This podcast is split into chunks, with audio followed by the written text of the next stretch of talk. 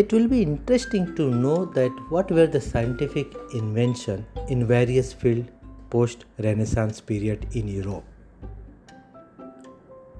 Various instruments you know, like compass, telescope, thermometer, barometer were invented in this period. Microscopes invented in this period made it easier to observe various types of microorganisms. So humans used to think that what could be seen by the eyes is the creation of the nature. But the invention of such tools made them to realize oh there are many more organisms which cannot be seen by the eyes but they exist. Robert Boyle was a very passionate alchemist. Robert Boyle discovered the absolute pressure and the volume of a gas are inversely proportional. This interesting observation created further research on gases like hydrogen, nitrogen, and oxygen. The research in physics was more focused on various aspects of heat and sound. The zoology a methodology known as taxonomy was developed to classify animals. So basically, if you look at people started thinking that it's not only air, but air is made up of so many gases, and every gas is different from each other. And the pressure of the gas and the area it occupies, or the volume it takes, they're different. If less pressure, it takes more area. If high pressure, it takes less area. So it means you can could compress the gap gas and you could store at the high pressure. It will take less area, less volume.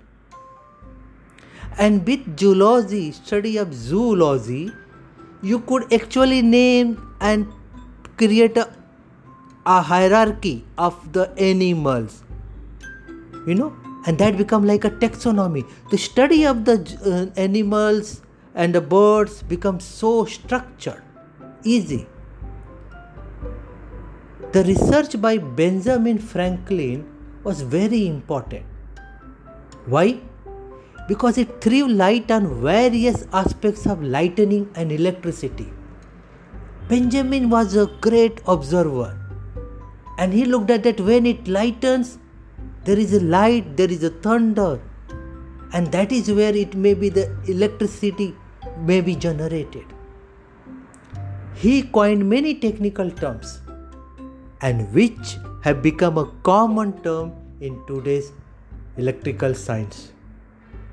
So, friends, keep observing the nature. There are so many mysteries hidden in the nature. Who knows? You could be next Robert Boyle and Benjamin Franklin.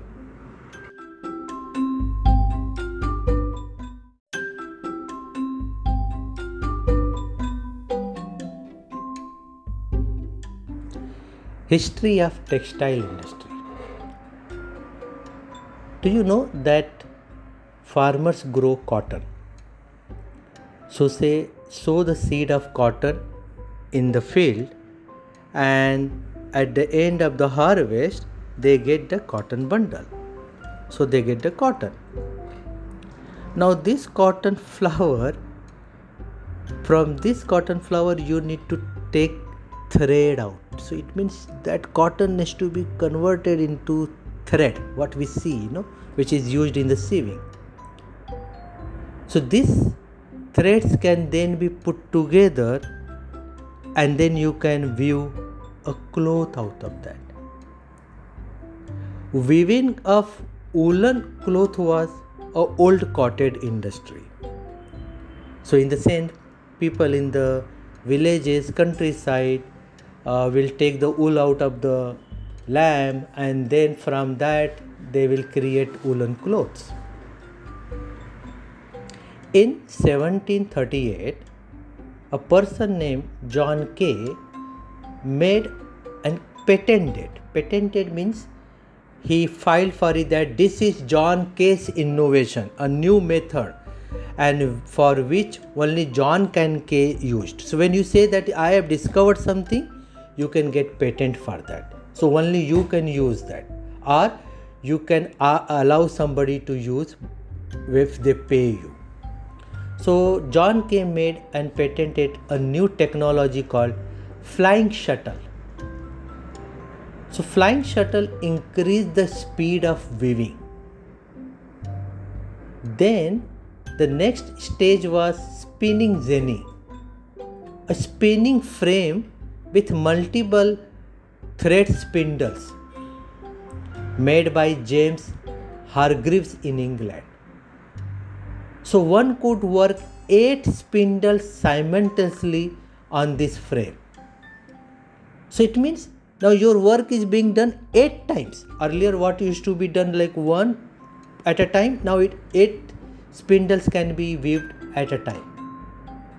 So it reduces the amount of the labor and time of production. Inspired by such innovation, in 1769, Richard Arkwright made a more advanced spinning frame which mechanized the process of spinning. In the it started running on the machines and it could produce yarn much faster with the better twisting. 1779 Samuel Crompton invented a modified spinning machine and he, he named it spinning mule. With this machine, the speed of producing cloth increased 200 times. So, if you look at from 1738 of the of when John Kay made the first discovery till 1779, the production increased by 200 times. What earlier 200 people were doing the work could be done by one person.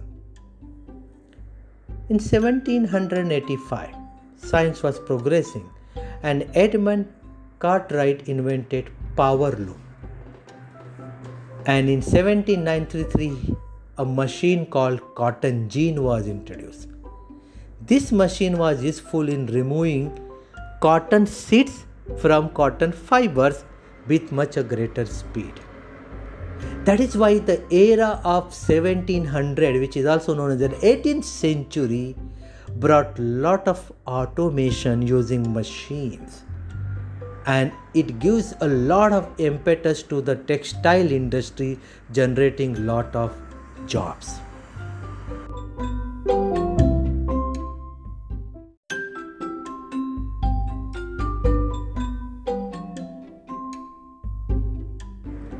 Another story of how technology influence an industry. So iron mines are there and then uh, from iron mines you get the iron ores but iron ores has got lot of impurity in that it's not iron is available in pure form so you need to heat it. You need to heat it to the various temperatures so that at various temperature different impurities get transformed into liquid form or gaseous form and that's how then when iron uh, gets melted at a particular temperature that melting you can take out. So you can separate uh, distill various uh, impurities and iron. But then when you have to take iron out of that so england had a number of iron mines but the challenge was the technique of smelting iron in order to acquire pure iron from it so to earlier it uh, wood, woods were used to fuel the iron furnaces. But later when the coal mines were discovered the good quality uh, coals were used. So that kind of a reduce uh, uh the consumption of wood and the uh, the furnace could attain uh, higher temperature much faster and higher temperatures. So that result resulted increased production of the iron Later, they also perfected how to get a constant set temperature. If suppose you needed 400 degree uh, centigrade or 600 degree centigrade, you could have a control furnace to get that temperature. In 1865, the process of producing steel from molten iron. So, steel is not the pure form of iron, but you purposely add few impurities to achieve more strength. And when this uh, process of uh, steel production from iron was invented, it completely transformed the iron industry. About the same time, a method was developed to pour the molten metal into casts. So it means you can pour the metal into uh, uh, maybe uh, iron bars, die, cast, and you can get the iron bars, or you can get the uh, iron vessels, you can get the iron vessel. So this is how another industrial uh, uh, revolution happened using the steels and the irons.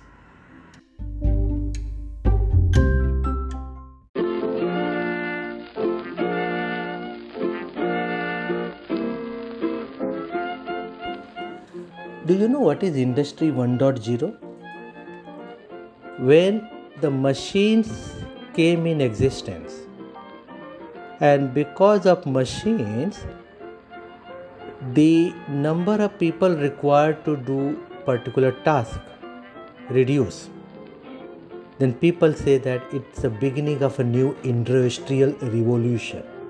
And people started calling it industry 1.0 machine proved very effective for one industry then people will look at if it can work for this industry why not it can be tried for another industry? For example if it work for a textile why don't you we try it out for maybe maybe a, a steel industry and so on.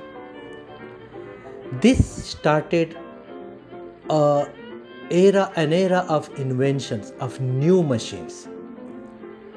In 1783 Thomas Bell made a machine for cylinder or roller printing on fabric. So it means you could have things printed on the cylinder and when it goes on fabric it start printing that uh, picture or design on the fabric. In 1809 a machine came in use for sticking together the heels and the soles of a shoes. Earlier it was done manually. Tailoring machines were made. And the biggest discovery of the era was steam engine. So James Watt one day a thinker was brewing his tea in the kettle and he was thinking something. So when the kettle he had put the water and the tea powder in that and the, was brewing the kettle uh, over the stove. He observed that after certain time due to the water vapors when it reached the boiling point it would try to push the kettle cover upward. And he, he kept observing why it looked like earlier it was a water but water when heated to a particular point it generates the vapors the steam and that steam has the power to push the cover up. And when the steam would evaporate then the cover would come down. This simple observation leads to the concept of steams powering engines to roll the machines. And that's how the steam engines steam rail engines uh, steam engine powered uh, uh, ships and the machines started coming in. In the beginning engine were only used for to transport coal and iron ore out of the mines. But later steam powered indus- uh, machinery came to use in textile industry also. In the course of time steam powered plows in the sense the plows could go in the uh, farm and they plow the uh, farmland. Harvesters grass cutting machines were made. This machine could complete agriculture op- operation in very short time. In america robert fulton an engineer successfully sailed a steamboat which was named clermont. So Clermont was the first steamboat by Robert Fulton. The first attempt of using steam engine for road transport. Not on the rail track, not on the water, but on the road.